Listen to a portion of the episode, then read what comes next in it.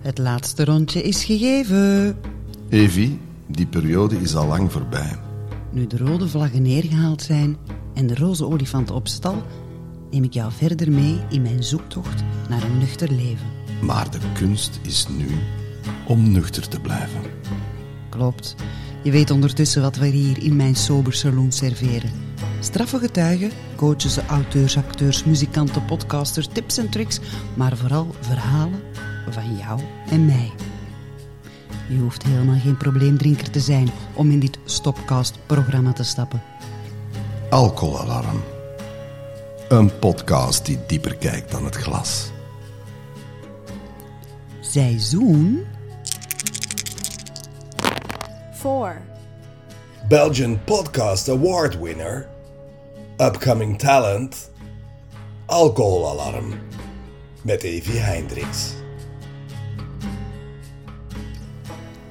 Hallo, hallo, Warrior. Iets later dan gepland, veel cappuccino's later. What, are- what else? What, what else?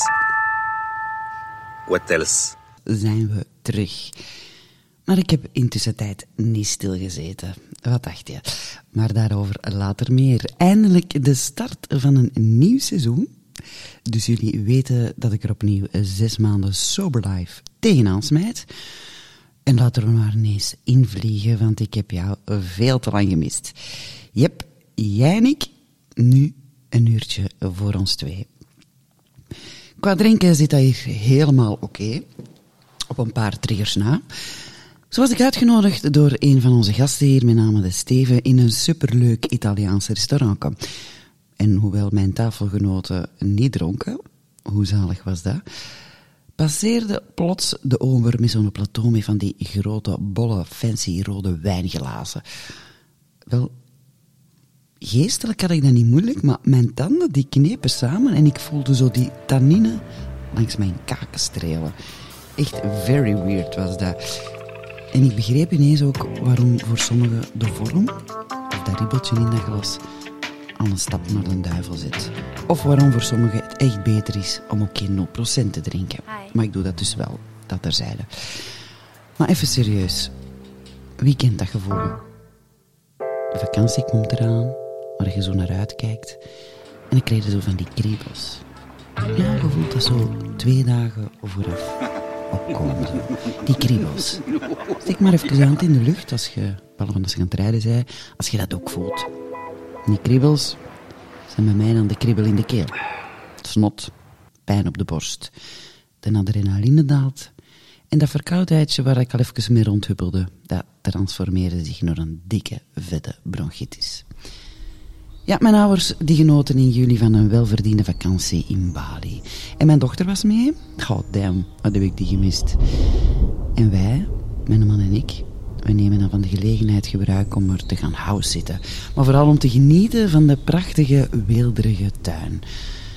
Ja, vooral met die zonnige zomer die we achter de rug hebben, viel dat even tegen. Maar binnen lijkt dat daar zo'n beetje een museum, hè. De living met beelden en schilderijen van hun verder reizen. En ja, die keuken is daar heel landelijk. Met heel veel flessen wijn en kava in de ijskast. Dat deed me niks. Nee. Ik vond het zelfs net heel sterk. Elke keer als ik eh, die flessen daar zag knipogen naar mij, dat ik hen de rug toekeerde en dacht... Jij kunt me toch niet krijgen. Een keer hadden we vrienden op bezoek. En die drinken wel. Dus ik kapte nadien alles netjes weg. Behalve hun aperitief. De sangria. Die had ik ook beter weggekapt. Wat toen ik een paar dagen later een aperitiefje maakte voor mijn man. En we zaten gezellig te keuvelen aan tafel. Ik eh, met mijn green tea met fruit in. Hij met zijn eh, witte sangria met fruit in. Zitten we daar te foefelen aan de laptop. En ehm, mijn green tea is op. Oeps, mijn antibiotica-pil vergeten. Ik pakte zijn glas, deed er een slok. Om die antibiotica-pil te pakken. Eerlijk, zeg maar een goede grote slok. Het zijn dan ook grote pillen. Onmiddellijk steeg dat daar naar mijn kop en mijn man die had dat niet eens door. Dus ik panikeer en ik zeg, ik heb van uw sangria gedronken. Hij negeert mij en die kruipt in de zetel. helemaal overmand door schuldgevoel, eh, schaamte. Kom aan, het is maar een slok. Het huis staat hier al weken vol drank. Die onmacht, dat verdriet, dat ik niet eerlijk kon zeggen. Ik heb hier een slok gepakt. Zoiets van, kom aan, gast. Zijn niet zo streng voor mij. En de volgende dag is hem gaan werken en ik heb hem vijf dagen niet gezien.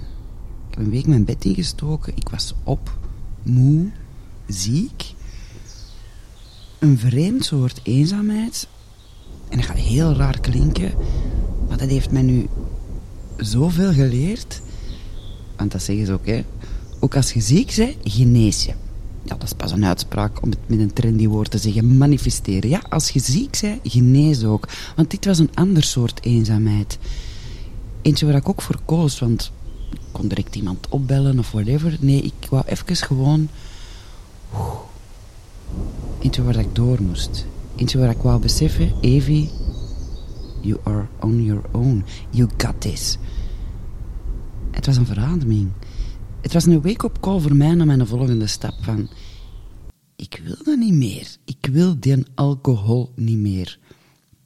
En zonder het te beseffen, zit ik nu in de fase van... Ik wil het niet. Ik dacht nog bij mezelf, moet ik dit nu vertellen? Hè? Tuurlijk, it's part of the process. Als wij al niet meer eerlijk kunnen zijn tegen elkaar. Wat natuurlijk niet betekent dat jij nu een slok moet nemen om te testen of dat jij ook in die fase zit. Maar zover was je waarschijnlijk al. Nee, ik deel dit verhaal aan een paar mensen en die zeggen, zeg Evie, niet freaky beginnen doen, hè. Goed bezig, dat weet je zelf ook. Maar geloof mij, dat ik dit eindelijk achter mijn vertrouwde micro jou kan toevertrouwen. Ja,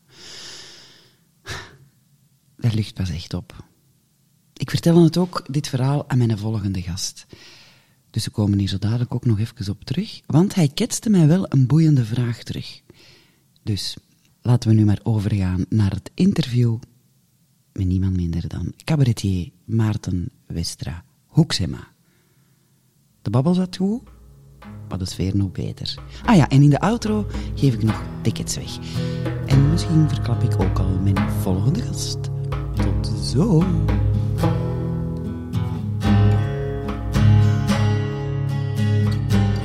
Geen alcohol meer, geen alcohol meer. Ik zeg het iedere keer. Ah, oké. Ja. Dag Maarten. Hey. Oh, de sfeer zit al goed. Ja, ja. En we hebben nog niks grappigs verteld, we moeten al lachen. Af was dat wel voor te lachen bedoeld. Nou, ik denk wel dat we het grappige al voor de podcast gezegd hebben aan Ah, elkaar. Oké, dan stoppen Ja. we er nu mee. Oké. Welkom. Nou, dankjewel. In je prachtige sober saloon. Ja, Ja. de Sober Saloon Studio. Dit is echt niet normaal. Is het waar? Ja, ja, ik had, ik had, eh, ik had er van die beelden bij met fluweel en zo. Ja. Van echt zo'n, maar dit is zo. Met een houten barkruk Een houten barkruk inderdaad. En dat jij zo'n peignoir aan zou hebben. en krulspelden. oh ja, dat is ook op die. Maar je bent, het is helemaal hip en zo. En Eh, design. En, eh, ja. ja. Ik er is wat het van. lijkt, niets is wat het lijkt, hè, toch? Nee, precies. Maar je bent wel door de klapdeurtjes binnengekomen. Ja. Zo, hè? Heb ik dat ook gemist?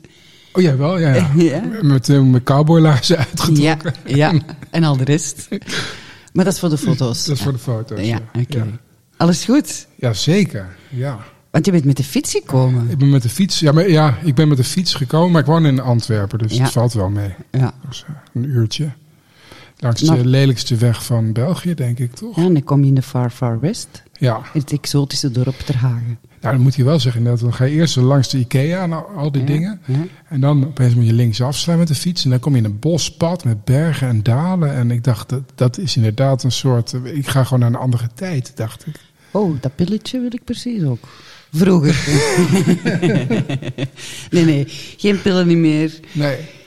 Niet meer drinken, want daarvoor zitten we hier. Ja. Ja, ik ben inmiddels al vijf... Ik had het even uitgerekenen. Vijf jaar en acht maanden. Wow, proficiat. Ja. Ja, op den duur tel je niet meer, hè? Of minder? Eh, ja, nou ja, ik, ik ben toevallig, toev- ja, ik ben eigenlijk toevallig vier, op een 4 januari gestopt.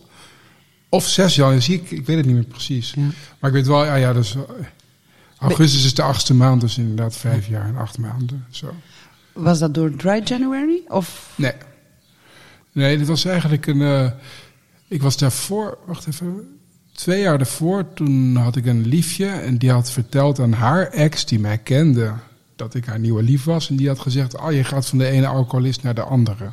Oh, dat heftig. Dat komt wel binnen. Toen kwam er wel binnen, ja, want ik dacht: Oh ja, dat is het beeld dat de mensen van me hebben. We kennen elkaar niet super goed, maar wel uit de, uit de hele café-scene van Antwerpen. De Paliter en zo. Ja, ik weet niet of. zeg maar ben de- helemaal mee. de artis- artistieke café-scene van Antwerpen, waar, waar drank natuurlijk Rijkelijk vloeide. ja, eerder normaal is dan. eh, het is eerder raar als je daar niet dronk.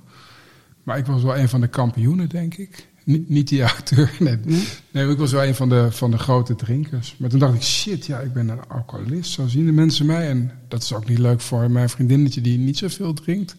En heel toevallig was de dochter van mijn... Nee, de dochter niet. De vrouw van mijn broer zwanger. Mhm. En die zou binnen acht maanden bevallen. En toen dacht ik, ja, dan ga ik met haar meedoen met niet drinken. En dan kan ik daarna natuurlijk gewoon gecontroleerd drinken. Hè? Maar ja, twee weken nadat ik weer begonnen was, lag ik weer ergens dronken in de goot. En eh, Letterlijk in de hoofd? nee, Nee, maar toch bijna. eh, Rock bottom. rock bottom. En eh, dat heb ik toen nog de acht maanden volgehouden. Dat drinken weer. Toch, je, je toevallig ook acht maanden. Is toch, Acht, tot- acht, maar ik krijg hier alweer kiekenbobbels. Hè. Dat komt Oh shit, ja, die acht kom je vaak. Ja, dat komt dus kei vaak Ja. terug in mijn podcast. Het was lang geleden nu eigenlijk. Ja, maar Je we moeten even kijken of die klopt dan, die acht.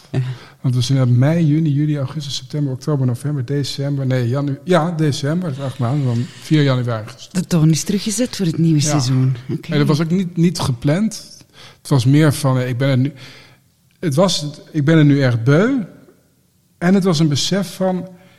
En dat was voor mij zo fijn van, ik, ik ga toch... Ik ga, ik ga het, ik, het gaat me nooit lukken om matig te drinken.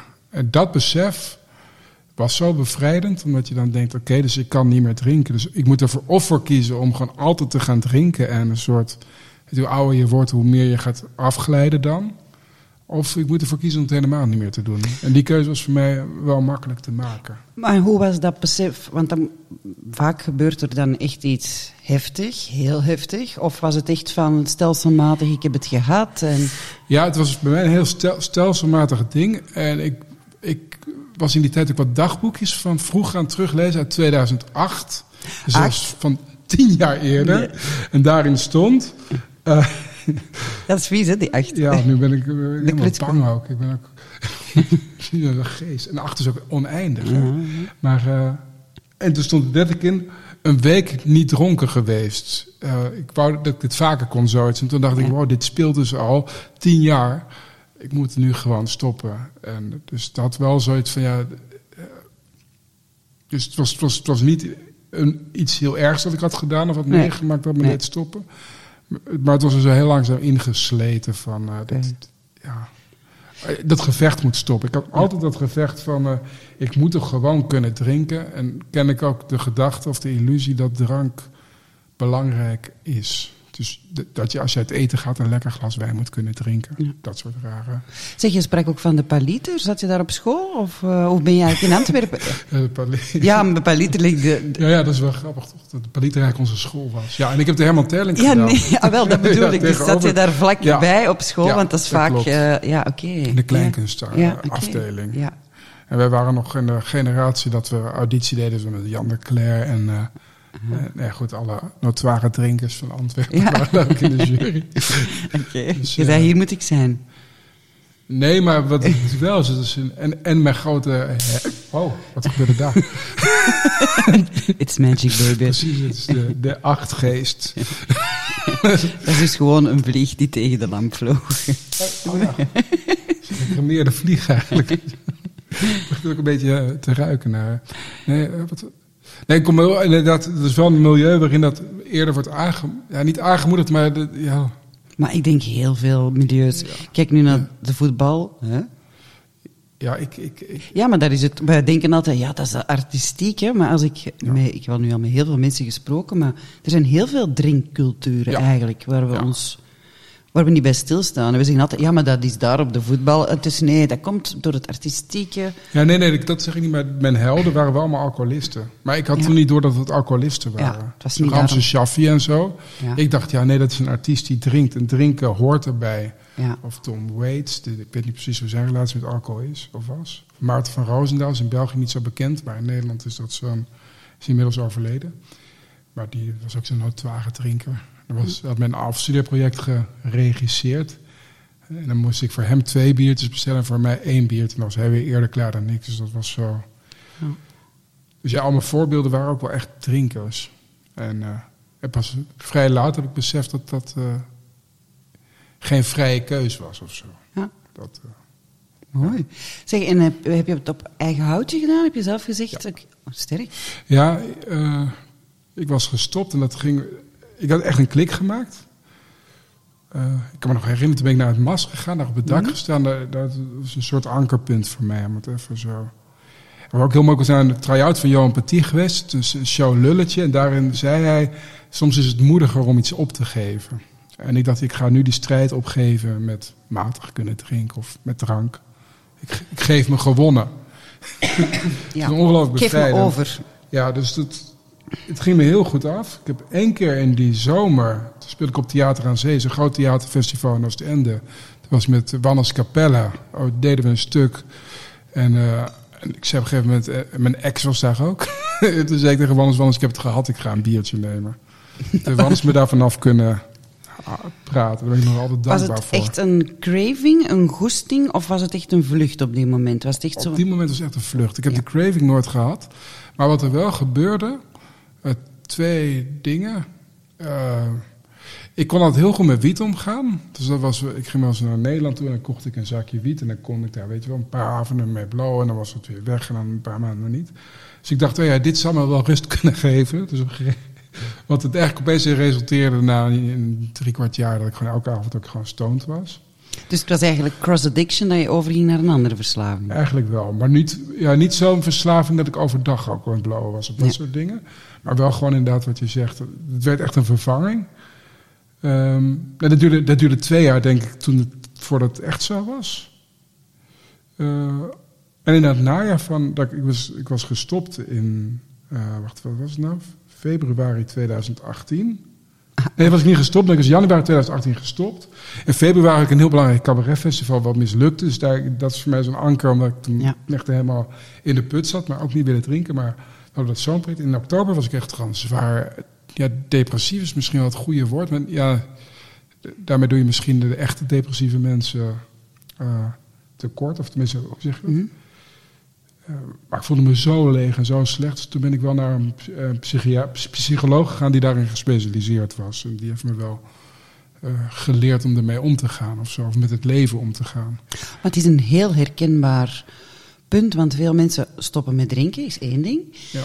Maar bij mij heeft het ook een jaar geduurd eer ik echt naar die introspectie, zo, dat is heel logisch. In het begin de roze wolk, hè, fase van herstel loopt in fases. De eerste roze wolk, oh goed, stop, kijk eens naar mij. En dan komt er altijd een keerpunt van waar ben ik eigenlijk mee bezig? Depressieve gevoelens, de wall zoals ze dat eigenlijk ook noemen. En wat dat jij nu vertelt is heel herkenbaar. Ik hoor dat bij heel veel eh, van mijn luisteraars die stoppen van... Oh, maar het is al- door het te herkennen en weten, ah, het is dat, kan je er ook mee aan de slag gaan. Maar dat wist je waarschijnlijk toen niet van jezelf, dat je de wall had. Nee, Nee, nee, want ik had een goede vriend die zei... "Ja, maar dat komt gewoon dat het project niet zo goed is gegaan of zo. Toen zei ik, nee, al had ik nu alle succes van de wereld gehad of zo... Dan had dat ook, nog eh, wel- was ja. ik niet, niks zou me hieruit kunnen nee. halen. Maar heel sterk dat je dan de stap naar hulp hebt gezet. Ja, Ja. Heb je die zelf gezocht Ja. of werd die aangereikt? Nee, heb Ik heb zelf gezocht en heel toevallig eh, via, via Google tegengekomen. En dan Ja. eh, een dag gegaan, was ook ergens in Nederland. Ook afgelegen. Dat was ook zo'n, ik had zelfs een eh, hoe heet dat, bed and breakfast genomen. Dat ik zo echt zo weg kon en even... Even een kleine retrette voor jezelf. Ja, dat ik het ook kon ankeren. En, en die man heeft me echt hele simpele dingen geleerd. Mijn leven zag ook wel zo uit als com- cabaretier. Dat is mijn voornaamste beroep. En nu mijn volle beroep. Maar of werken aan je materiaal of optreden. En tussendoor was er niks voor mij. Dus dan was het of gewoon niks doen of drinken. Of, maar de rest was niet zo belangrijk. En dat is... Dus je, je leeft gewoon continu in een leegte. Ja, dat is die tijd die vrijkomt, Ja. waar dat mensen... Dat Nee, maar toen ik. Dus Ja. eigenlijk was het in de... Ja, Ja? precies. Maar daar word je opeens bewust, bewust van. bewust van, ja. ja. klopt. Ja, dus, Want vaak is coaching eh, mensen helpen, gewoon de, die ruimtes invullen. Wat ga je doen? Wat doe je met een craving? Wat ga je met je vrije tijd doen? Ja. Nieuwe dingen zoeken? Ben je ook naar nieuwe uitdagingen op zoek gegaan? Of, ehm, Nee. Nee, maar wel heel bewust gewoon zelfzorg gaan doen. Nou, en, eh, Ja, al- voilà. was het maar gewoon... Ja, even op een terras rustig een beetje een kop koffie drinken, zo klein. leren Of, eh, genieten van ja. andere dingen? Of even je bed opmaken. Dat soort hele stomme dingen. Maar dat helpt ongelooflijk goed. En dat, dat ankeren bij, of bij jezelf. Of, Ja. Dat klinkt allemaal heel truttig, maar het is wel... eh, Nee, want dat is het. Het zit soms Ja. maar in die hele kleine dingen Ja. die heel hard helpen. Ja, en die man zei, je moet dat vliegwiel met dat soort kleine dingen... Hij noemde dat eh ja, heitje voor karwei. Is dat ook een Nederlands, eh, Belgisch begrip? Nee, In Nederland was als je kind was, dan ging je langs de deur en zeg maar een heitje voor een karweitje. En een heitje was een kwartje. Dus, eh, ja, dus ja, k- eh, hoeveel, 20 frank of zo. Dan Dus kon je iets wisselen. Ja, als je een karweitje deed, dus een auto Ah, was, ja, en dan kreeg je een kwartje zoiets. Zoiets, Nu ja. deed je dan een heitje voor zelfs een klein karweitje. En, Ah, oké, mooi. ja, een klein beloningje. En, maar ja, dat, dat, dat gaat er heel snel in. in de, als je dat consequent doet, dan, dan wordt het inderdaad een vliegwiel, een soort sneeuwbal dat andere dingen aantrekt. Dus opeens ging ik inderdaad, eh, dat ik, ik wil weer sporten, eh, sport, squash partners zoeken en, en dat soort dingen. Dus, ja. ja, van die, dat is ook iets raars. Ben ik toestamelijk aan het praten eigenlijk? Of, eh, Ik ben fantastisch bezig. Ik ben gewoon aan het luisteren. Nee, maar nu ik zelf vertel, van, dan ben ik een squashpartner gaan zoeken. Nu besef ik me dat dat voor heel veel mensen... ja, dat is toch geen overwinning? dat is toch- Maar dat heel veel absoluut. mensen zullen Ik werk- denken van... eh, maar dat was voor mij wel, wel iets... eh, het was heel... heel eh, ja, van dat soort dingen. Maar opeens, ik durfde nooit een huis te kopen. En ik had wel... Of ik durfde nooit naar een bank te gaan. Want ik dacht, dat zou ik toch... En die man die zei, ga het nou maar gewoon eens proberen. En kijk waar je uitkomt. Het kan- je kan een nee krijgen, maar ga er gewoon eens praten. Ik dacht, ah ja, je kan natuurlijk ook gewoon praten met mensen. Of, eh, Maar dat heb je soms gewoon nodig. Iemand die jou dat duwtje geeft. Dus Ja. zo heb ik iemand die bij mij komt. Die heb ik gewoon gezegd, hè, in mijn coachpraktijk. En ik heb gewoon gezegd, schrijf u in. Doe een hobby. En die gaat nu een naaicursus doen. En die is super gelukkig. Maar het zijn die kleine dingen. En dat is helemaal niet... Klinkt wel zoals jij het noemt, wat burgerlijk. Maar dat is wat dat we nodig hebben. Dat geeft ons ook de structuur. Ook weer zo'n vies woord, waar we dat vroeger verschrikkelijk vonden. Waar we gingen van lopen eigenlijk. ja. Maar dat geeft ons wel die rust en Ja. de connectie. Wat ik een hele mooie vind, is, eh, dat zegt een schrijver uit Nederland, is je moet altijd iets hebben wat, wat er ook gebeurt, wat je altijd kan doen. Ja. Dus al is het maar lezen, Ja. als je daarvan houdt. En gewoon, eh, dat is dan jouw heilige ja, plekje of zo. Of, eh, dat is een mooie tip. ja, ja, als je dat hebt, dan, ben je, dan, sta je, dan kan er, er, kunnen er veel dingen gebeuren, maar je hebt tenminste dat nog. Of zo. Ja, en hou vast. Ja. En wat ook niet wil zeggen, want dat vind ik ook wel soms een beetje met mensen die zeggen stop met drinken en dan in, nog in die roze wolk zitten. En het dan natuurlijk ook van de wolken, van de torens blazen. Het leven wordt ook gewoon kut af en toe. en, eh, het is niet zo dat je stopt met drinken dat daarna het leven heerlijk is of zo. nu, Of, ik dacht eh, ook, eh, nu ben ik gestopt. Woehoe. ja, maar, eh, Look at me. Maar eh, ik ben ook wel even... eh, ja, je gaat nog altijd tegen dingen aanlopen. Tuurlijk. En, eh, je- depressieve gevoelens kunnen altijd nog komen. Maar gaat er wel anders mee om. Ja, je, maar misschien ga je er ook wel gewoon mee om. Tenminste, ik eh, merkte toen in 2018... Toen gingen een paar dingen met mijn werk ook mis. En ik dacht, als ik nu nog had gedronken... dan had ik daar misschien... was ik gewoon weer gaan drinken... en dan, dan vergeet je hoe erg het is of zo. Of je vergeet dat niet meer. En nu dacht ik, ja nee, ik moet er nu wel iets aan doen... of ik moet nu wel de juiste knopen doorhakken. En, eh, dus dat zou het wel iets hebben geholpen. Maar nog steeds... Ja, ik vind ook zo'n mooie eh, citaat toch. Eh, zeker een documentaire, maar moet ik eens voor je opzoeken. Pas, eh, wacht, nee, wacht, het is ook een bekend hoor. Eh, pas toen ik was gestopt met drinken, werd het probleem pas echt duidelijk. Over het alcoholprobleem Ja. of zo. Dat is eigenlijk. eh, als je stopt met drinken, dan merk je pas wat je echte probleem is. Nee. Heb je ook het ge- gevoel dat je... ehm, anders voelt, minder, allee, de prikkels anders binnenkomen? Ja, nou, de- bij mij, maar dat is absoluut geen aanrader voor mensen. Want ik, ik ben iemand die een redelijk open zenuwstelsel heeft. Oh, dat, die uitdrukking heb ik nog niet gehoord. Nee, maar... eh, Maar ik, Ja, hypersensitief vind ik altijd zo'n moeilijke, moeilijke ding. Maar ehm, eigenlijk zei de psychiater toen al van... Ik legde hem uit hoe mijn dagen eruit zagen. Dat was letterlijk... Ja, het is wel allemaal heel open. Letterlijk ja, dan sta ik op en dan ga ik eigenlijk meestal comedy-series kijken met een noise-canceling koptelefoon op. En dat is het dan.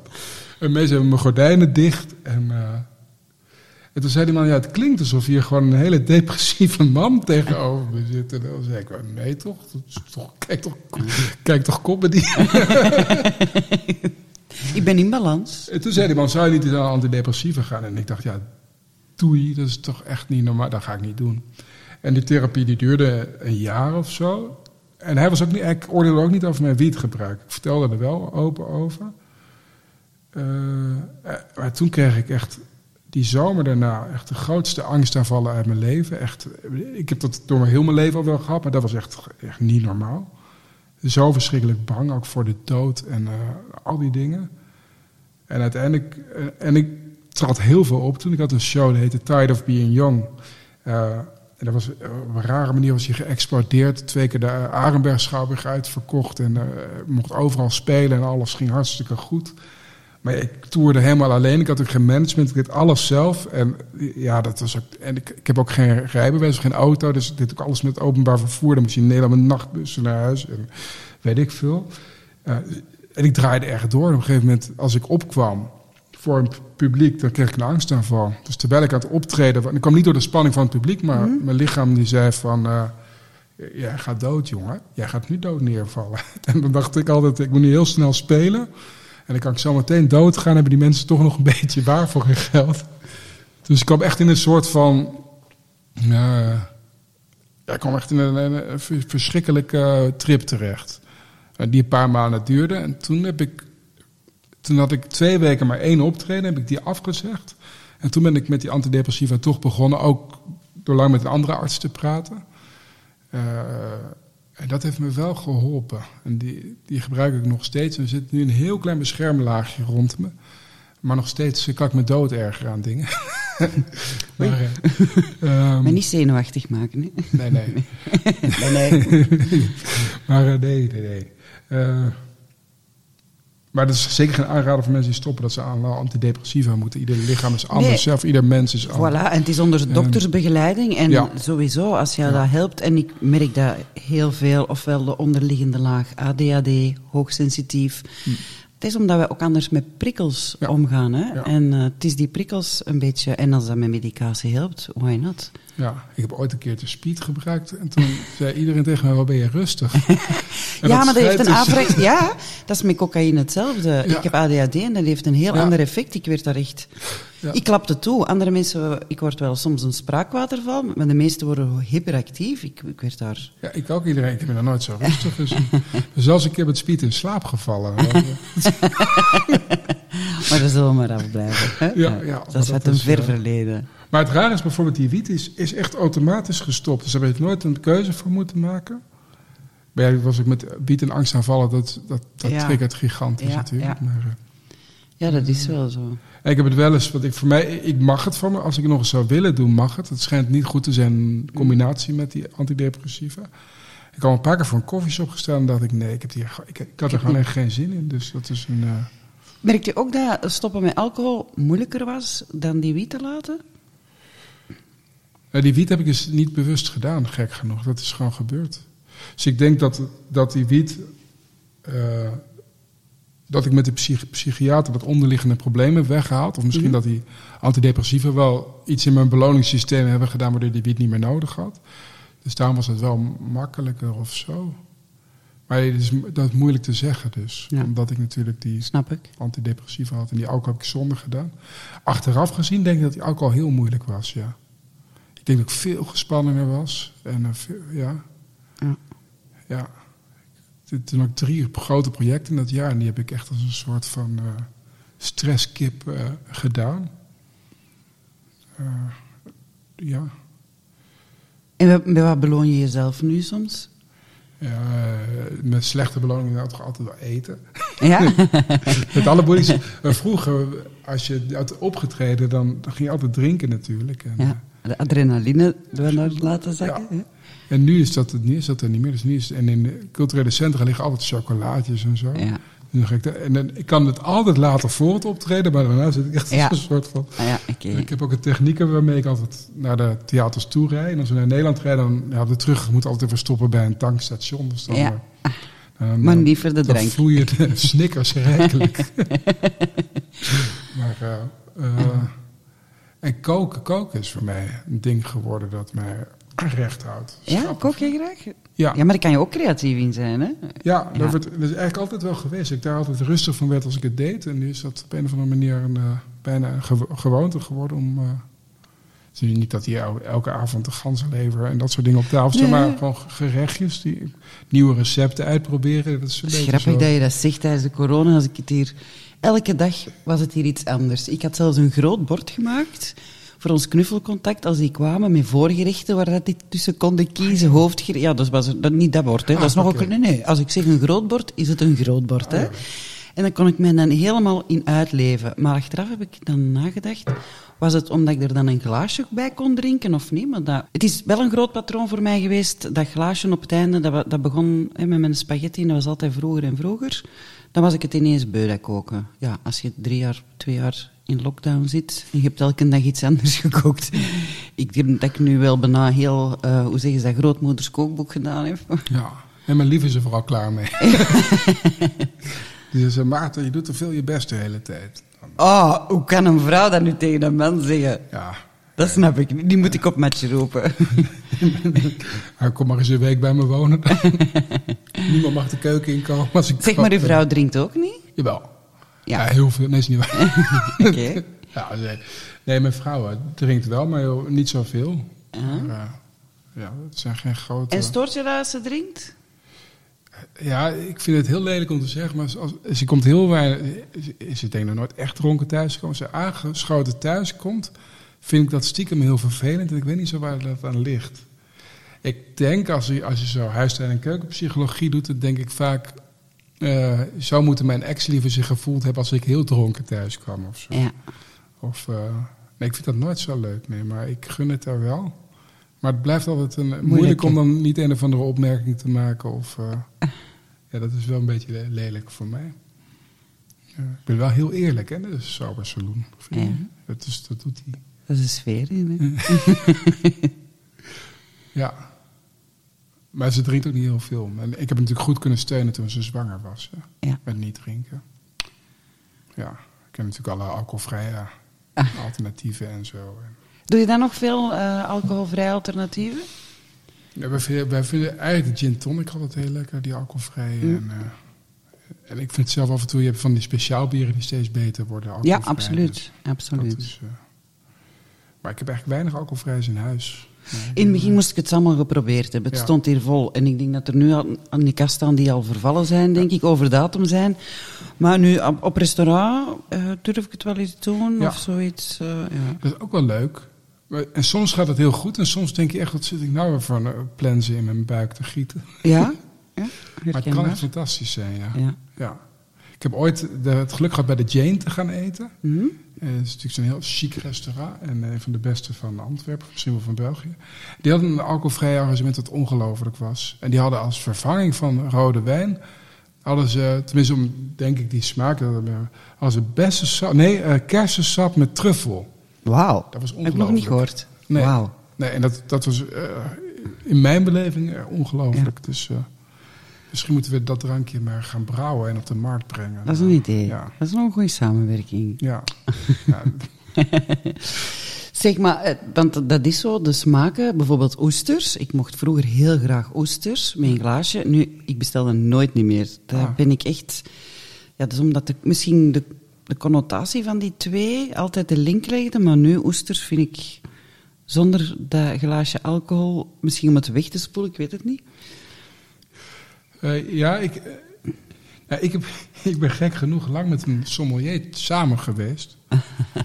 Toeval bestaat niet. van een, hele, een heel goed restaurant. Dus ik, ik, ik heb al die, culin, dus dat, die, die hele haute cuisine wereld heb ik redelijk beleefd. En daarna, toen ik ben gestopt met drinken, heb ik inderdaad twee of drie jaar dat, daar niet meer echt... Omdat ik dacht dat die bijna erbij hoorde, ja. Maar nu heb ik dat totaal niet meer. Dus er is nog wel hoop dat je dat... Ik, ik kan net zo hard genieten van een goed restaurant, denk als iemand die wel drinkt. Of, eh, Ja. Ja, dat, moet je ook leren, hè? Dat op, terug op restaurant gaan. Ja, vond ik wel. Dat vond ik ook wel een, een, een uitdaging om dat dan. En wat ik nu las, want dat heeft denk ik ook met die corona te maken. Want toen ik net was met drinken, hadden we geen corona. Toen vond ik op een café gaan wel prettig. Ja, nu kom ik daar echt niet meer. En dat vind ik zonde, want eh, ja, je, je komt daar toch, eh, zeker in mijn wereld, een hoop mensen tegen die je, die je kent en die je normaal nooit meer spreekt of zo. Dus je wereld wordt er wat, wat kleiner van. Dus, eh, Heb je ook gemerkt naar vriendschappen toe? ja. Ja, ik had één iemand die, die, die maakte daar een grapjes over. En toen ik... Ja, dat is doodgebloed ook. Is geen erge ruzie geworden, maar wel... eh, dat was ook een soort drinken broer van me. Een andere, dat is ook wel, wel een mooi verhaal. Dat is de Peter van mijn dochter nu. Eh, dat was echt mijn drinkenmaat. Er zijn foto's dat we allebei op tafel lagen, zo half. En ook zware ADHD'er trouwens. Ook, dank u. Check. nee, nee, nee, ik voelde me niet aangesproken. Maar nooit. ik had het over mezelf speed. Maar, eh, nee. en eh, wat wil ik daar nou over zeggen? Sorry, een heel mooi verhaal over u. Nee, ik weet niet of het een heel mooi verhaal is. Dat is helemaal eigenlijk Nee, leg je je hoofd op tafel. Eigenlijk een lelijk verhaal, maar interessant verhaal wel. Want, dus ik stopte de eerste acht maanden dat ik stopte met drinken. Ja? Toen dronk hij nog wel gewoon en we werkten toen samen. Hij was eh, lichtontwerper.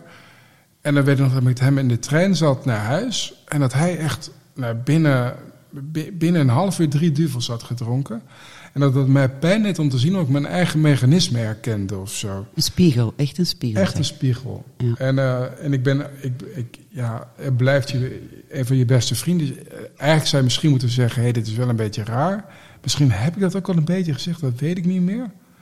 Maar die vriend, en, eh, die had eh, twee jaar daarvoor eh, kanker gehad. eh, en genezen, helemaal. Maar hij had uitgezaaide balkanker, dus dat echt uitzaaiing in zijn buik en in zijn longen. Ze zware operaties gehad. En die had in die tijd kreeg hij een scan. Wacht even, ja. Of een jaar later kreeg hij een scan. En toen zei die dokter, die, die kon op een of andere manier zien wat met, met zijn alcoholgebruik. Of dat, daar kwam die achter.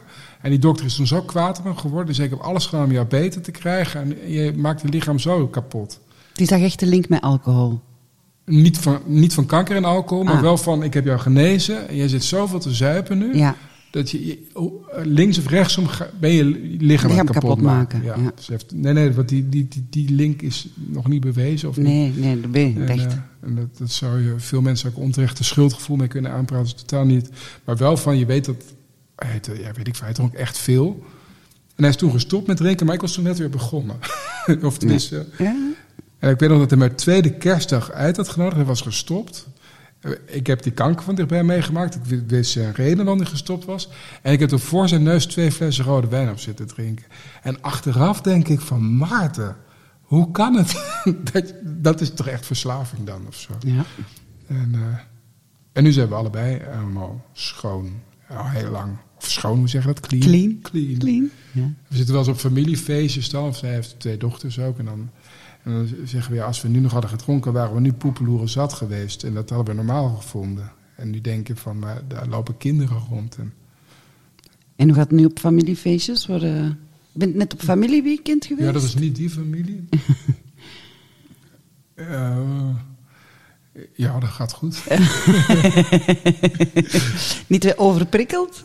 Wel een beetje overprikkeld, ja. Maar Wat doe je weet ik dan? wel van, stel je voor dat ik nog gedronken had, dan had ik, dat was een hele grote trigger geweest om dan zo tot Ja. diep in de... Had ik mijn schoonbroer een beetje moeten overhalen, dan waren we waarschijnlijk tot diep in de nacht gaan zuipen of zo. Ja. En dan was ik dronken naast mijn dochter van tien maanden gaan liggen. Nee, dus- gaan we niet doen. Hoe heet ze? Nee. Dus eh, Hoe heet jouw dochter? Salome. Mooi. is vernoemd naar Lou Andrea Salome. Dat is een psychoanalytica. Een vriendin van Nietzsche. maar dat is natuurlijk ook de vrouw uit de Bijbel die eh, Johannes de Doper heeft laten onthoofden. Oké, er komt wat op ons pad. We zullen er niet laten dopen. verstandig, En het verstandig. betekent in het Germaans beschermd door de goden, in het Joods brengen van de vrede. Mooi. Ja. Tien maanden, toch ook eh, pittig. ja, ze heeft net de eerste, eerste keer dronken thuisgekomen. Ja, Oh. ik ken... zei je. Ja, pa- net papa. ik herken mezelf helemaal in jou.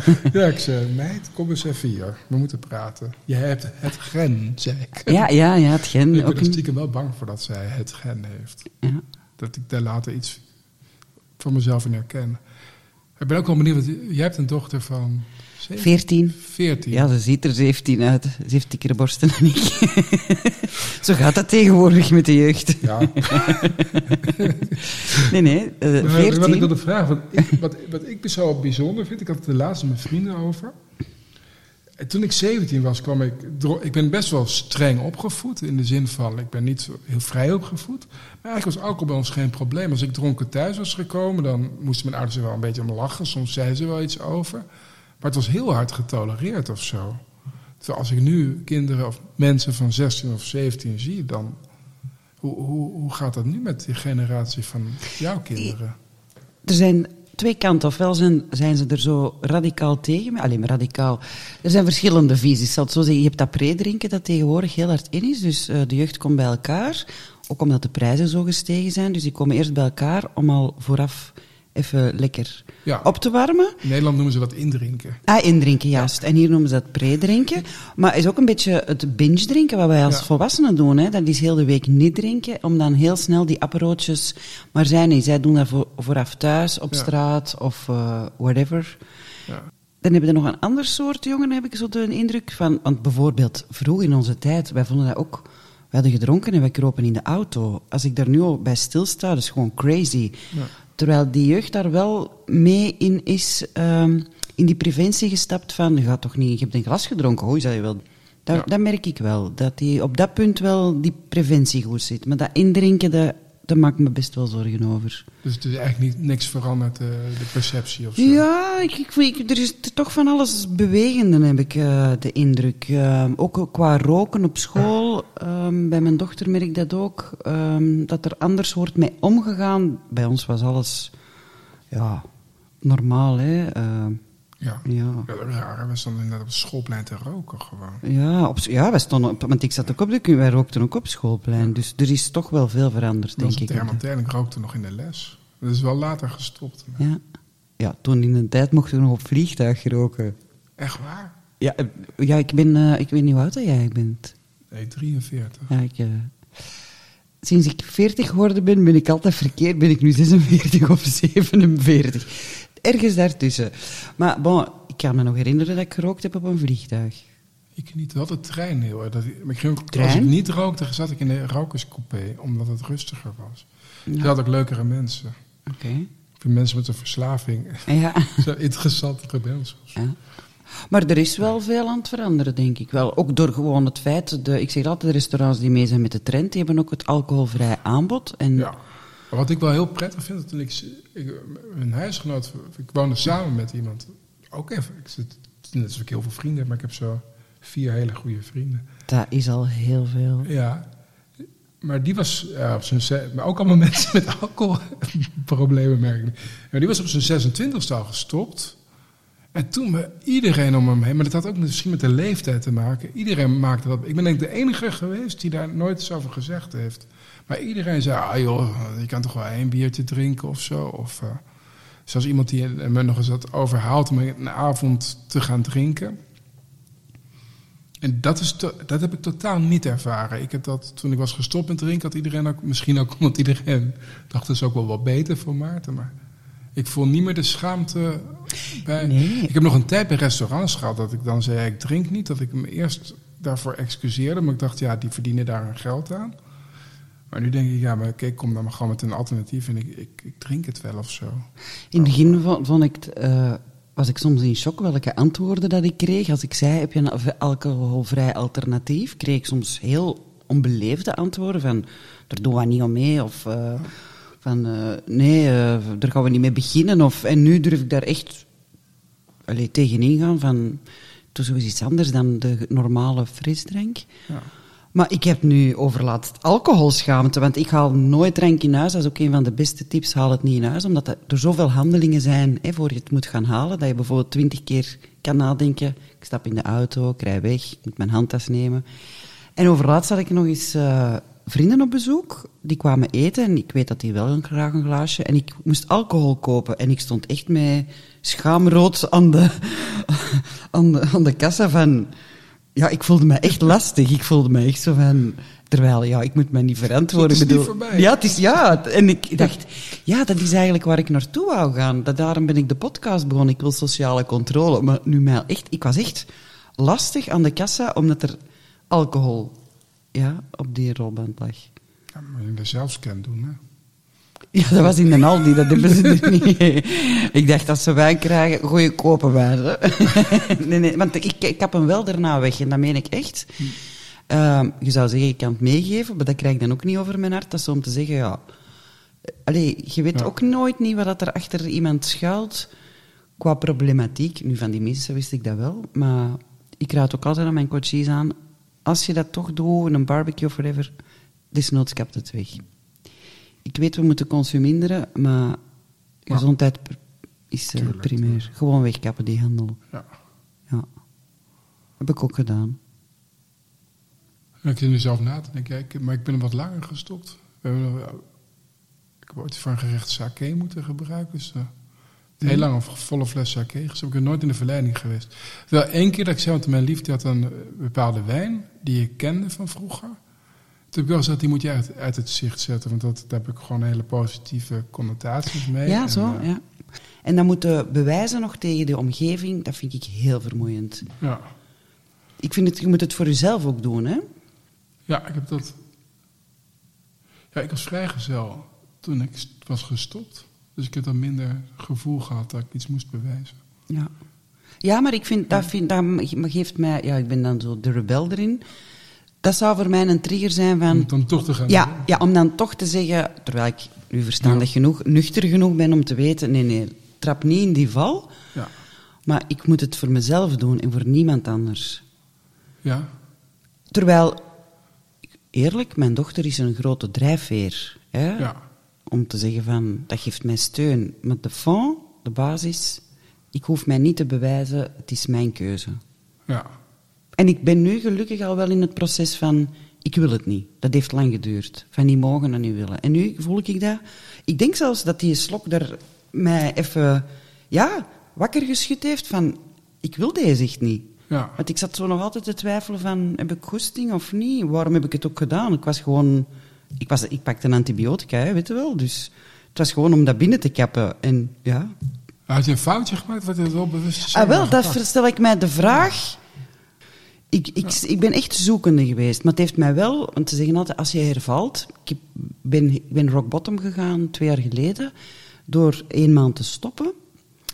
Maar dat vind ik dan geen herval. Herval is in terug dezelfde patronen. Ja, ik had dat vorig jaar, dat was echt zot. We zijn in bed and breakfast en die hadden een heel koelkastje met allemaal bijzondere alcoholvrije dranken. En, eh, en ik dacht, eh, dat is een uh, kefir van hop. Ja, dat klinkt heel goolrijk.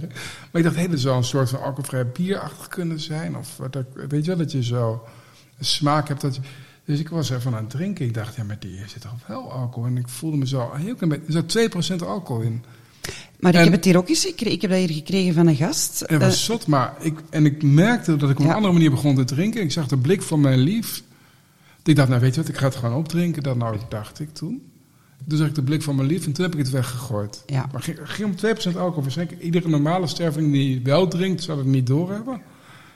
En het is wel, ook wel goed om te beseffen dat, dat het ook heel makkelijk kan zijn om, eh, om die knop weer terug om te terug zetten. om te zetten. En het voor Want mij... va- vaak, vaak als mensen zeggen van ja, ik, ik weet zeker dat ik er nooit meer herval. Dat zijn Nee. vaak de mensen die. Dat is de valkuil, dat is net Ja. de valkuil. Blijf, en dat was ook een moment van, blijf alert.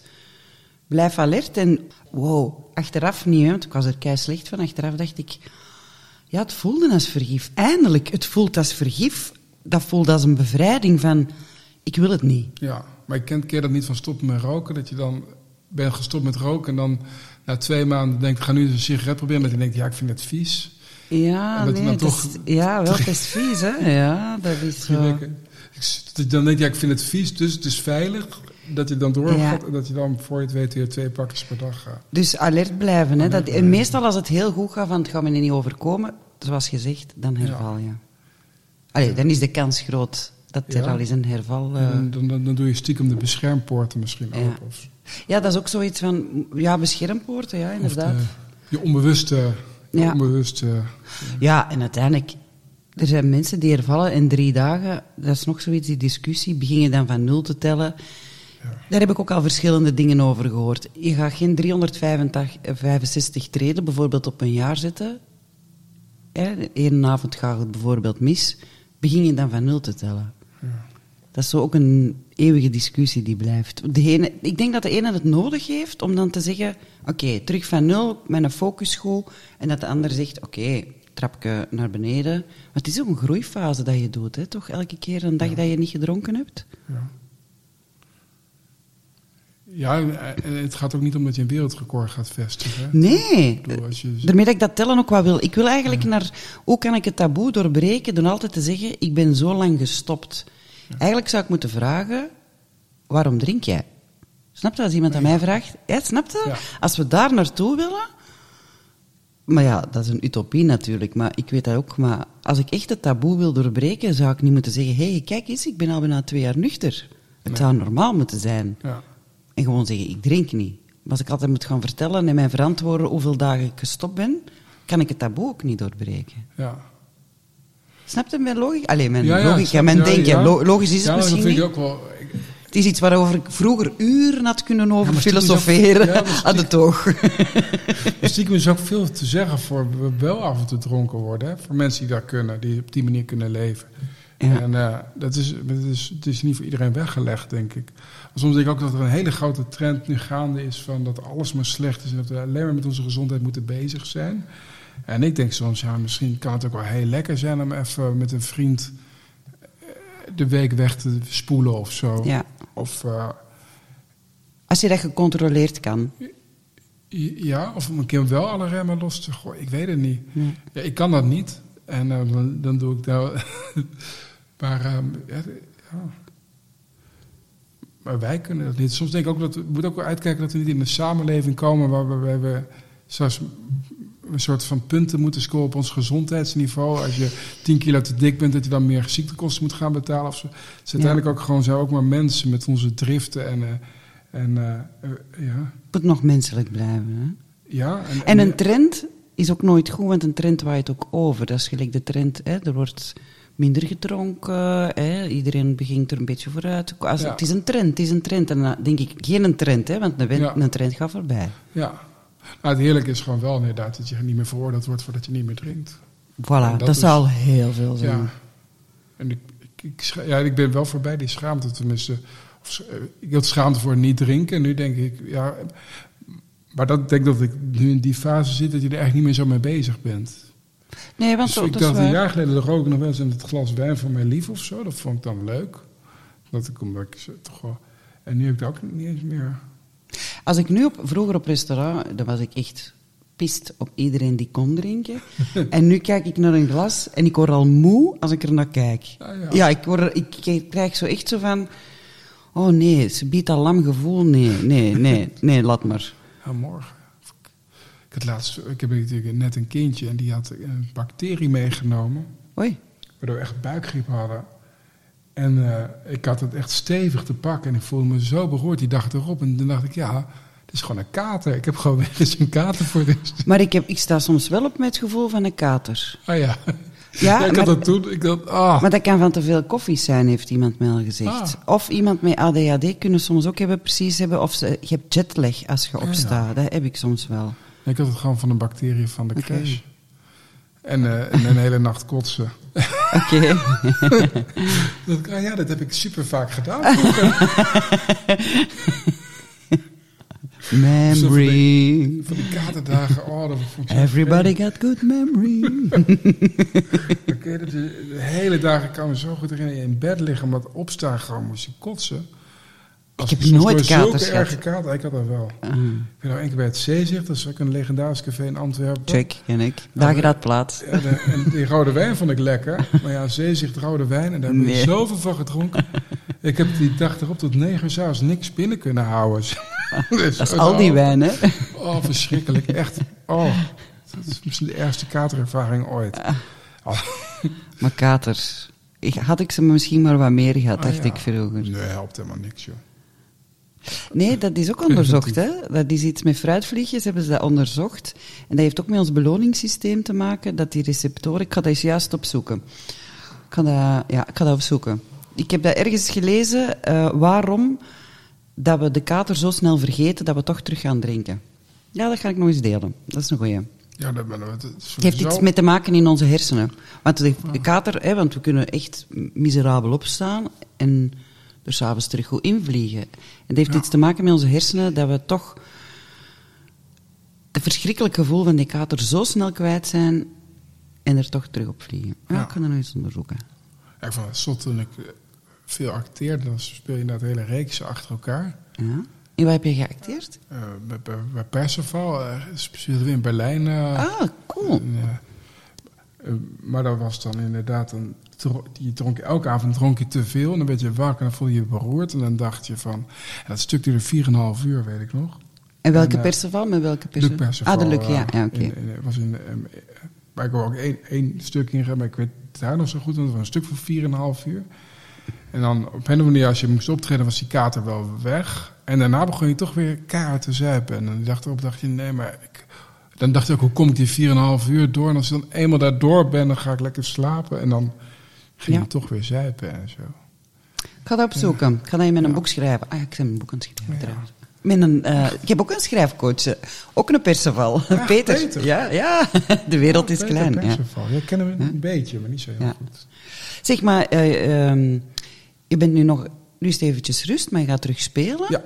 Wanneer begin je terug? Eh, ik begin weer in Nederland in september terug. En ik speel nog wel in België. eh, vanaf oktober volgens mij. hoofd. Ik zat op mijn... En is de première eh, in september van Nee, nee, nee. Mijn show, dus mijn tweede hernemen. Met de corona is, is het allemaal wat gespreid. Dus ik speel nu drie seizoenen deze show. Ja? Het toen eindelijk alles lukt. En het gaat voor een deel wel over dat ik stopte met drinken. En dat toen eindelijk alles ging lukken. Maar dat alles psychisch niet zo lukte. En daar gaat de show over? Ja. Ah, en wanneer speel je dan? Eh, in, in Gent op 4 oct 5 oktober mijn hoofd. Ja. En in Antwerpen pas in juni, 5, 4 of 5 Ah, juni. en, niet- want we hebben ook Nederlandse luisteraars, moest je het nog niet weten. Eh, ja, in, in het Betty Asphalt complex in Amsterdam. Moet ik even, moet naar Ja, maar we gaan de website. Ja, en in september begin je terug. Ja, Oké, daar, daar gaat het wel over. Ja. dus komen kijken. ja, inderdaad. Ook, het is zo grappig als je stopt met... Ja, ja ik, ik vind, blijft het even een betere zinnen vinden. Pas als je stopt met drinken wordt het probleem pas echt duidelijk. Dat vind ik een goede... Daar gaat de show denk ik over. Denk je, je hebt dat weggezopen. Nee. nee, maar je weet nooit- precies wat... wat want ik kreeg best een lief inderdaad. En, eh, maar ja, die, die, die zag mij dan ook met angstaanvallen kampen in één keer. En die dacht, wat is hier aan de hand? Mhm. En, eh, en dat vond ik ook wel bijzonder. Mijn, mijn, de psychiater, psycholoog waar ik heen was gegaan... die is helaas eh, terminaal ziek. Dus ik stuurde hem nog een mail en vertelde hoe het ging... en dat ik nu een dochter had en al die dingen. En hij zei, ja, dat klinkt wel wat anders dan die man... die altijd zijn gordijnen dicht had. Dat vond ik wel mooi dat hij zich kon herinneren... maar dat je ook denkt, ja, ja er is wel een hoop veranderd of zo. Mooi gegroeid. Met de gordijnen zijn dan. Misschien is dat wel wat stop met alcohol doet. De gordijnen gaan open. Misschien zie je ook wel wat meer. Is het leven wel wat heftiger, maar. Kijk, en nu komt. Nu worden we gebombardeerd. Echt? Eh, Dat is, dat is de hè? V8. Ja. dat heb ik hier nog nooit in de Sober Saloon meegemaakt. Alsof de wereld gaat vergaan. Is de sheriff, hè? Geweldig, straaljagers. Oké. Nee, maar dat is wel een mooie van de gordijnen. Maar dat zei ik ook altijd. Ik voel altijd... Ik voel nu alles dubbel zoveel. Nee, nee. Ik voel de realiteit. Het is zoals het is. Ervoor verdoofde ik het. Ja. En de realiteit is eh, even moeilijk als toen we nog dronken, denk ik. Misschien moeilijker. Maar ook leuker of zo. denk ik. Weet ik niet. Voor onze omgeving misschien wel fijner. En voor En- jezelf? Ja, ik ben heel blij dat ik niet meer drink. Eh, het heeft me denk ik veel opgeleverd. Ja. Het is heel stil. Ja. Nee, nee, maar ik, ik vind het altijd zo'n heroïsche verhaal van mensen die zijn gestopt met drinken en nu een fantastisch leven hebben, vind ik een moeilijke boodschap op een of andere manier. Omdat het ook niet klopt, of het is ook. Kijk, uiteindelijk kan ik ook zeggen, wij ik heb bijvoorbeeld groot geluk met een, een opvoeding van twee ouders die, die er waren, die, die niet altijd dronken waren bijvoorbeeld. Dus ik heb ook altijd een redelijk goede, goed voorbeeld gehad. Dus het is voor mij ook misschien makkelijker geweest dan het voor sommige andere mensen is. Maar ik ben wel heel blij dat ik gestopt ben. En, ja, en... Nou, wat, wat die psych- psycholoog heeft gedaan is misschien wel... Ik heb... Het lag vooral aan mij. Ik heb best wel wat relaties gehad in misgingen. En eh, het heeft niet alleen met mijn alcoholgebruik te maken... maar dat denk ik toch een, een groot, eh, een groot, een groot eh, aandeel in. En ook dat je dan een combinatie met iemand kiest die ik heb daarom, denk ik, omdat ik veel dronk, altijd een vriendin die dacht van... hé, dat is wel leuk, zo'n feestbeest, maar om daar nou echt voor de rest van mijn leven mee te zijn. Dus je voelde ook altijd een beetje, altijd een beetje een soort afwijzing bij die liefjes. En hoe meer je dronk, hoe meer die afwijzing er was of zo. En ik, ik viel dus kennelijk op dat soort vrouwen, hele lieve vrouwen, verder allemaal. Maar eh, toen ik niet meer dronk, was ik veel aan het daten. En op een rare, nee, helemaal niet zo eh, lukte dat ook veel beter allemaal. En ik kwam ook steeds meer le- hele leuke vrouwen op mijn pad. En mijn huidige... Maar het ging ook zo makkelijk dat ik dacht, ja... Dat was ik voor het eerst van die dating apps ontdekte en zo. Dat ik dacht, ja, maar dit is zo makkelijk. En toen met mijn huidige vriendin, daar was ik dan mee. Maar ik, ik zag helemaal niet hoe... En die, die zei gewoon, ja, ik wil met jou. En, en daar vond ik... Ik eh, dacht, ja, ik weet het eigenlijk helemaal niet. Want, eh, en toen zei, psy- toen zei ik tegen die psychiater... eh er schijnt een grap van Philip Geubels te zijn. Ik heb hem nog niet kunnen terugvinden, maar... eh, eh, van je dat, dat je naar, een, naar een, muziekfestival gaat... en dat je je auto wil parkeren... of dat allemaal parkeerplaatsjes zijn... en je zegt, nou, ik, ik zet die auto maar hier neer... ver van de ingang, want dan weet ik zeker dat ik een plekje heb. Dat je dan helemaal naar die ingang wandelt... en dat je dan zo net voor de ingang nog een parkeerplaats ziet. En dat is de grap van Philip Geubels. Nou, dat is eigenlijk mijn huwelijk of zo. Ah, die oké, slechte parkeerplaats. En ik had het er met de psychiater over. Ik zei, ja, ik ben nu met iemand. En ik had erover verteld. En, eh, het is echt een fantastische vrouw. En die, die psychiater zei, nou, dit klinkt toch wel als een, als een parkeerplaatsje vlakbij de ingang of zo. Maar dat herkende ik allemaal niet. Of op een rare manier. Of ik herkende me niet dat ik dat misschien ook wel waard was. Iemand die gewoon echt voor mij koos en, en met mij wilde zijn. En ja, is misschien het stoppen met drinken dat heeft helpen herkennen. Of die psychiater, die psycho, ik noem hem altijd een psychiater, maar hij is eigenlijk psycholoog, een therapeut, verslavingsdeskundige. Die heeft me daarbij wel geholpen dat te herkennen of zo. Dat je, Ik zeg altijd, goede mannen zijn zoals parkeerplaatsen. Hè? De, de goeie zijn bezet en degenen die vrij zijn, zijn voor gehandicapten. moet kunnen, moet kunnen. Ik lach ook met mezelf, ja, absoluut. Ja. Ik lach heel hard met mezelf. Dat is de fond. En dan kan je Ja. met alles lachen. ja, maar je hebt toch ook altijd met, dat heel vaak mannen heel leuk zijn en dan toch homoseksueel blijken te zijn. dus ik probeer meteen te denken welke parkeerplaats is dat dan. Ja, oké. Kunnen we nog Daar dieper komen we gaan? niet op, Nee. denk ik. Goed? Ja. Dus ja. Dus er is een hoop veranderd sinds ik ben gestopt met drinken. En ik zou het... Ja, het moeilijke is, je moet het nooit mensen aanraden om te stoppen, denk Nee. ik. Je moet het Ja. zelf voor Ik kiezen. heb wel een paar mensen al gehad. Die de, daar ben ik wel trots op. Er was iemand die had mij... Ik, ja, ik zit al toch eens per jaar toch eens mijn sober-app op, op de socials. Hm? En iemand die, die zei, ja, ik zit met dit en dit probleem. En dan heb ik hem gewoon maar uitgelegd wat mijn verhaal was. En ik kreeg laatst een mailtje van, hij bent nog steeds eh, clean. En hij is wel bij naar de AA gegaan. En altijd, dan bedank ik jou ook nog in mijn hoofd of zo.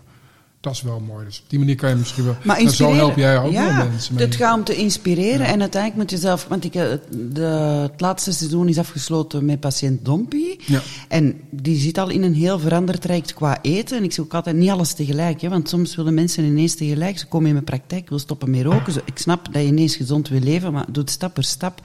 En die, die twijfelden ook nog van... eh, ja, ik ben nog niet klaar om te stoppen met drinken. En ze moeten het echt... Je moet echt vanuit jezelf... Het heeft geen zin om mensen of te dwingen of... Soms die omgeving is dat moeilijk, maar het is beter om ze te steunen en de juiste weg naar hulp. Maar ze moeten uiteindelijk... Dat is, dat is gelijk coachen, hè. Ik ben gewoon een cheerleader langs de kant die zegt... Jee, pak die afrit of die. Maar uiteindelijk moet ze het zelf doen. Ja, als mensen zeggen, ja, ik ga nu even stoppen met drinken, dan ga ik daarna matig drinken. Dan ben ik nooit degene die gaat zeggen, dat gaat je niet lukken. Nee, dat zou ik ook niet doen. Ik En, zeg- ik zeg dan altijd, er gaat weer aan vliegen. ik zeg dan altijd, eh, succes. En ja, misschien dat het wel lukt bij hem, maar... Ja, en ik merk toch, ja, maar ook dat, zelfs al kan ik mensen helpen om. Ik had eh, vanmorgen nog koffie met iemand en die zei: Ik heb helemaal geen probleem, maar sinds ik naar jouw podcast luister, zal ik toch in plaats van een vol glaasje een half nemen. Ik ga er bewuster mee om. En als we dat al kunnen bereiken, top hè? Ja. Ik bedoel, het draait om de bewustwording en elke problematiek is anders. Maar ieder moet het voor zichzelf. eh Ja. kunnen geen handjes vasthouden. Hè? Nee. Nee, dat wordt ook... eh, je Wordt gênant, wordt gênant. Je hebt ook met twee handjes. Ja, gênant gaan we niet doen, hè? Dat houden we voor de foto's. Dit zijn alcoholisten. Nee, nee. Maar uiteindelijk moeten ze zelf de keuze maken. En dat is heel moeilijk voor die omgeving.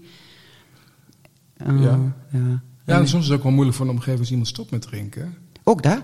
Want die moeten ook, wennen aan het nieuwe leven Ja. van iemand. Dat merk ik, heb ik zelf ook heel hard gevoeld. Ik doe andere dingen. Ik ben terug mijn creatieve, Ja. de creatieve raket. En ik merk ook eh, dat daar mijn omgeving moet aanwennen. Ja, of, of inderdaad zo samen gezellig een glas drinken. Dat Ja, is dat valt- iets wat je dat is- altijd samen deed. Ja. Of eh, Op vakantie komen, het eerste wat ik deed, valiezen uitpakken en Ja. naar de bar. ja, plaatselijke drankjes Ja. uitproberen. Dat En, is ook niet, eh, dat is ook anders. Of, eh, ja, dan moet je gewoon een bak ijs samen kopen. Je bent weer aan eten aan het denken.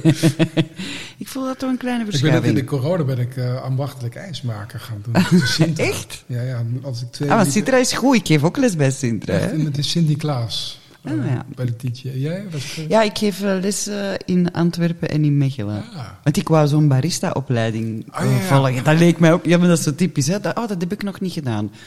De Pippi Lankhuis dan, Ja, in ja. Ik heb het nog niet gedaan, ik kan het. Maar ik geef er zelf lessen nu, Canva en zo. En, eh, In, in barista ook. Nee, nee, Canva. Ik geef het programma Canva. Wat is dat? Ken je dat niet? Nee. Oh, dat is fantastisch. Vergeet Photoshop en InDesign. Je kan eh, met een heel makkelijke, goedkope, eigenlijk gratis tool, reels, eh, flyers, whatever, presentaties, alles maken in één programma. Oké. Maar bon, wat, ging je doen? IJs bereiden. Wachtelijk ijs. Heb ik toen, Maar je hebt het eens gedaan. Ja. Cool. 12 Zo. kilo aangekomen. Precies mijn broer, jij. Zo, oh ja, dat heb ik nog niet gedaan. 12 kilo aangekomen. Ja, ik had eerst een ijsmachine gekocht in die corona. En toen dacht ik, nou ja, die, ik ga toch niet kunnen optreden. Ik eh, ga wel die cursus doen. Ja. Ik kon ook twee dagen per week weg. Dat was ook wel fijn. Ja, Want eh, je mocht toen nog niet eh, ja juist. met mensen zijn. Ik heb zo. toen een avondopleiding gaan volgen, website bouwen, ook om weg te kunnen. En weet je wat straffen was? Er was een bar, dat vond ik fantastisch. Maar toen dronk ik nog, hè. Ja, En nu verkopen ze geen alcohol niet meer, maar toen... ja. En dan dacht ik, oh, mijn momentje weer, hè. Wij hadden die ijs, ijsbreidingscursus hadden we een soort magazijn met echt zo'n zak. Ja, nu, nu wijs ik, het is een podcast, maar een gigantische zak met chocola. Met van die chocolade dingen van rombouts. Eén met wit en één... Dus ik wil meestal in het maga- magazijn zo te eten en zo. En, eh, Oké. ja, mooi. Voelt het nog als een werkpunt, dat eten? Mm, Ja, toch wel. Ja? Ja, Maar ben je een emo-eter? ja toch ook wel. Ja, maar Ja. ja, ja. Ja. Ja, voor, ik bedoel, ik ben Maar je ziet er toch goed uit? Ik bedoel dat niet, hè. Je ziet er oké uit. Het is, eh, het is ik ben wel dat veel dikker dan ik was. Dus je, het schijnt dus dat ik 82 kilo zou mogen wegen en ik weeg nu 93. Dus eh, Maar dat is toch, is En, toch eh, oké, hè? ja, inderdaad vergelijking met, met Dominique van Malder bijvoorbeeld. Natuurlijk, daar vond ik daar ook wel heel goed aan dat je... Ja, ik, ik ben natuurlijk niet, niet heel zwaar, maar ik ben ook weer niet gezond. Dat vond ik eigenlijk heel interessant aan het patiëntdompie, hoe moeilijk dat eten is. Het schijnt dat we zo'n innerlijke thermostaat hebben of zo. Hè? Dus dat sommige mensen gewoon zeggen, oké, dit lichaam moet 150 kilo wegen. Ja. En dat je daar dus als je dun bent, terwijl je eigenlijk van nature wat zwaarder bent, dat je daar altijd tegen moet vechten.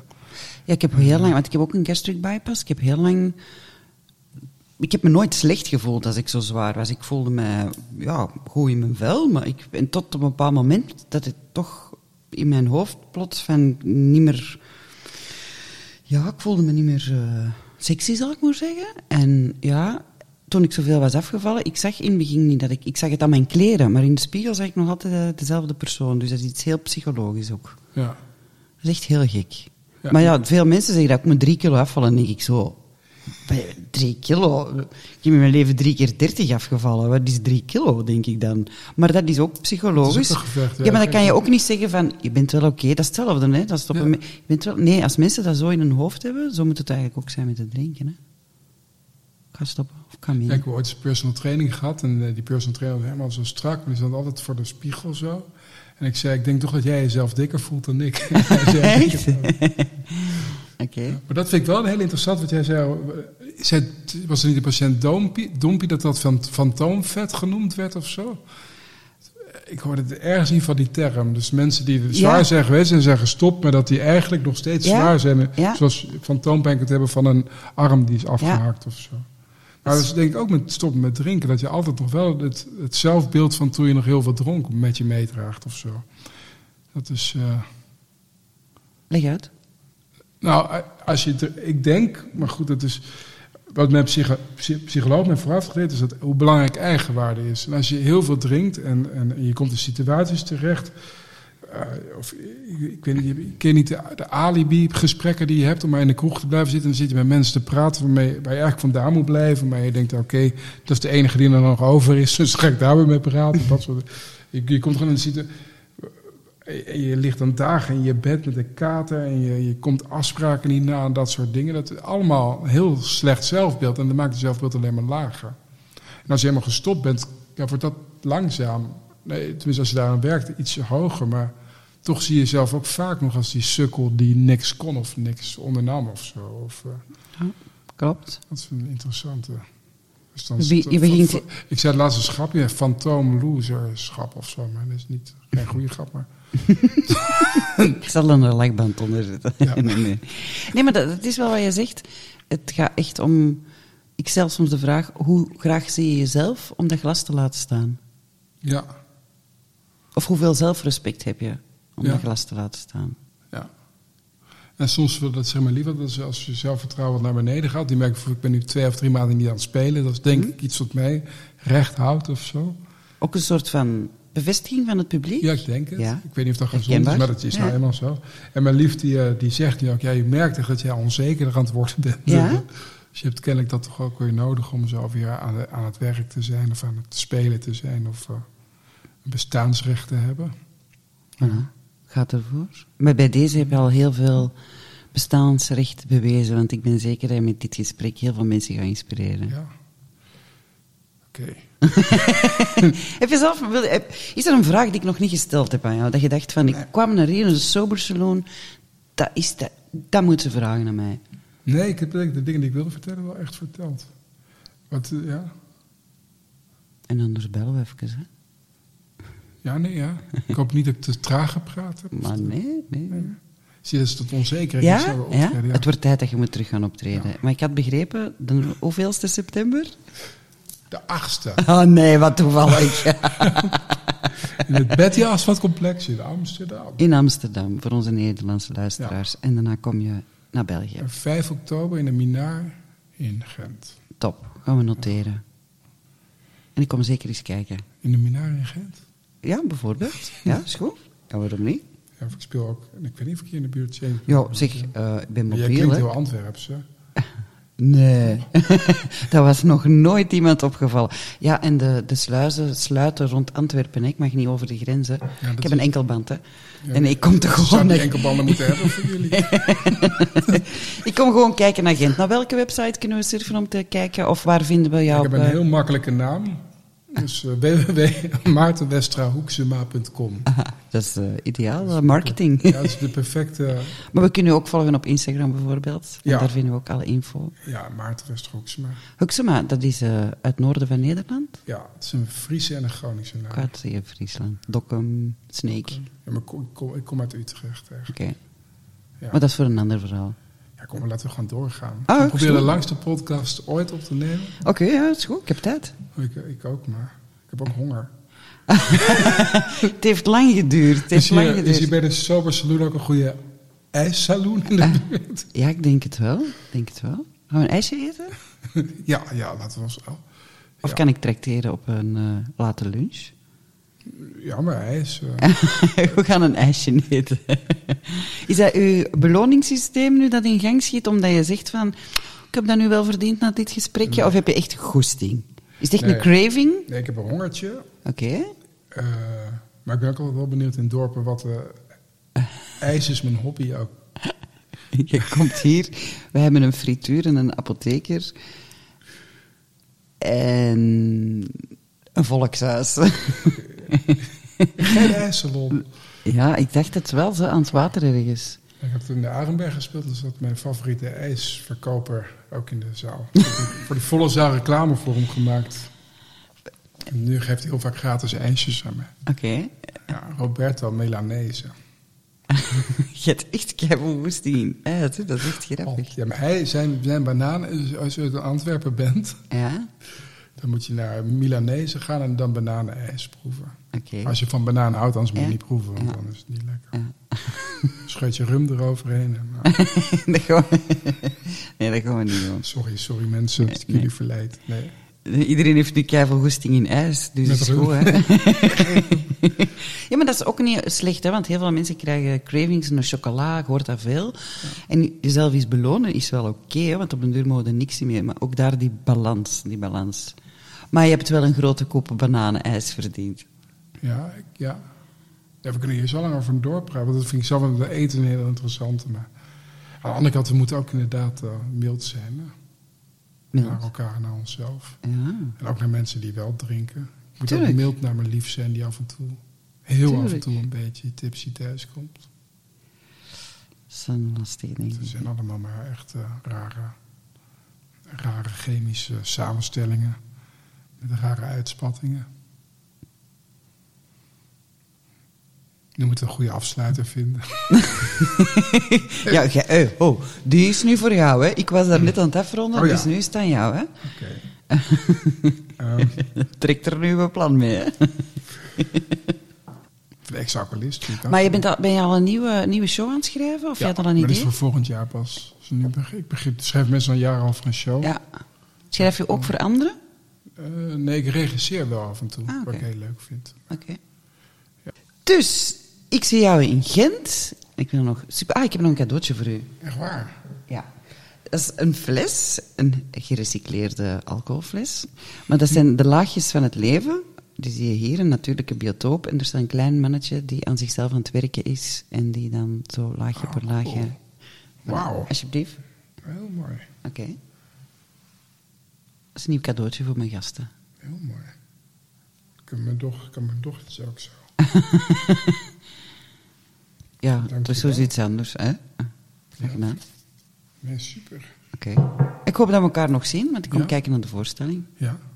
Je krijgt de vrijkaart. Oh, dat is lief. Ja. Ga ik super hard van genieten. Ze moeten er zo'n actie van gaan, gaan maken. Zo van Knop doen. Alle niet drinkenden. ik ben niet dronken, Ah. een vrijkaart. Nee, maar we kunnen wel eens eh, twee tickets of zo aan de, in, eh, in onze groep geven. Wat ja. denk je? Ja, dat is wel goed. Bekijk maar eens waar het kan. En dan Ja, delen we dat in de groep. Gent, hè? En Gent, wel, dat is goed. Dan kan ik ook ineens twee luisteraars ontmoeten. Ja, dat is leuk. Ja, dat is leuk. Gaan we doen. En het gaat dus echt over, het gaat er voor een groot deel over stoppen met, ja, het is een, een thema erin. Ja, ah wel. Gaan we doen. Dan doen Ja. we daar een kleine sober saloon meeting. Oh, wat leuk. Ja, kijk Ja, ik naar uit. Alvast bedankt. En, ja. eh, Zo zorgen dat er genoeg alcoholvrij bier is. ja, in dat is Mina. keigoed. Heel goed. Ja. Of andere, andere alternatieven, want er zijn Water. erbij. Ja, ja. Er zitten ook mensen die geen alcohol... ja, ja, ja, die ook niet de 0%. Hè? Ja, ja. Mijn, mijn beste vriend is gestopt met alcoholvrij bier. Dus die, Ja, ja. die gestopt was met drinken, die is nu ook met alcoholvrij bier gestopt. Ja. Ja, want voor sommigen is dat ook een trier. hè. ja, ik snap dat wel. Want ik heb het vorig jaar ook een paar keer gehad. Ik zo'n alcoholvrij biertje nam om zo'n zwaardige. Om het, je krijgt toch altijd als een soort Pavlov altijd toch een soort Ja, van... ja, ja, eh, belletje, ja, ja. klopt. ja, voorzichtig. Ik zal zorgen dat er genoeg water is. Feestelijk Oh, uit. dat is goed. Feestelijke uitsluiter. Als je niet zuipt, dan drink je maar water. Boring. Nee, hartelijk bedankt om Ja. tot hier te komen. En tot binnenkort dan, hè. Oké. Super.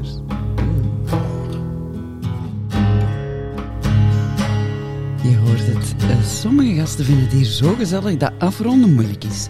Dat was ook duidelijk in dit gesprek. Na een kop crème glas gooiden we onze agenda's bij elkaar en de tickets die we weggeven transformeerden nu naar een unieke voorstelling in de Sober Saloon Studio. Wat niet wegneemt dat we nog twee gratis weggeven natuurlijk. Onder het motto Support Each Other mag je me altijd trakteren op een digitale cappuccino. Coffee's good. Merci. Do you sleep? Weinig. No, that's why you keep drinking the coffee. Yeah, that's right. I understand. Basic questions. Is there a bathroom? Tuurlijk. But you don't need to go. For visitors. I like this place a lot. Thanks. I'm going to miss shooting movies. do they do films up here? Nope. Ik doe alles alleen. Oh, uh, it's heaven. uh, seven. No agents. No money. No managers. No. This is heaven. Soms. Support is altijd welkom. Coffee, beautiful angels, and just you and me. I like it. If you like it too. Kan jij ook dit maatschappelijk project ondersteunen met een digitale cappuccino op www.buymeacoffee.com slash alcoholalarm. Je vindt de link ook in de show notes. En wie weet komen die tickets dan jouw richting uit. De winnaars worden persoonlijk verwittigd. Nu, wil je weten wanneer de volgende aflevering jouw richting uitkomt? Volg ons dan op Instagram of join onze Facebookgroep. Eh, ik krijg nog steeds veel heel fijne reacties over het bestaan van deze besloten tribe. Allemaal schatjes daar, maar dat wisten jullie al. Ook was er een dame die mij stuurde, ja, het is voor mij nog net iets te confronterend. No worries. Je kan mij ook gewoon persoonlijk volgen op Facebook, Instagram of LinkedIn. En moest je het nog niet weten, mijn naam is Evi Hendricks, met alles erop en eraan. Ik zou zeggen, laat de fles en zelfs dat ene slokje voor wat het is. It's just not worth it. Tot de volgende keer, warrior.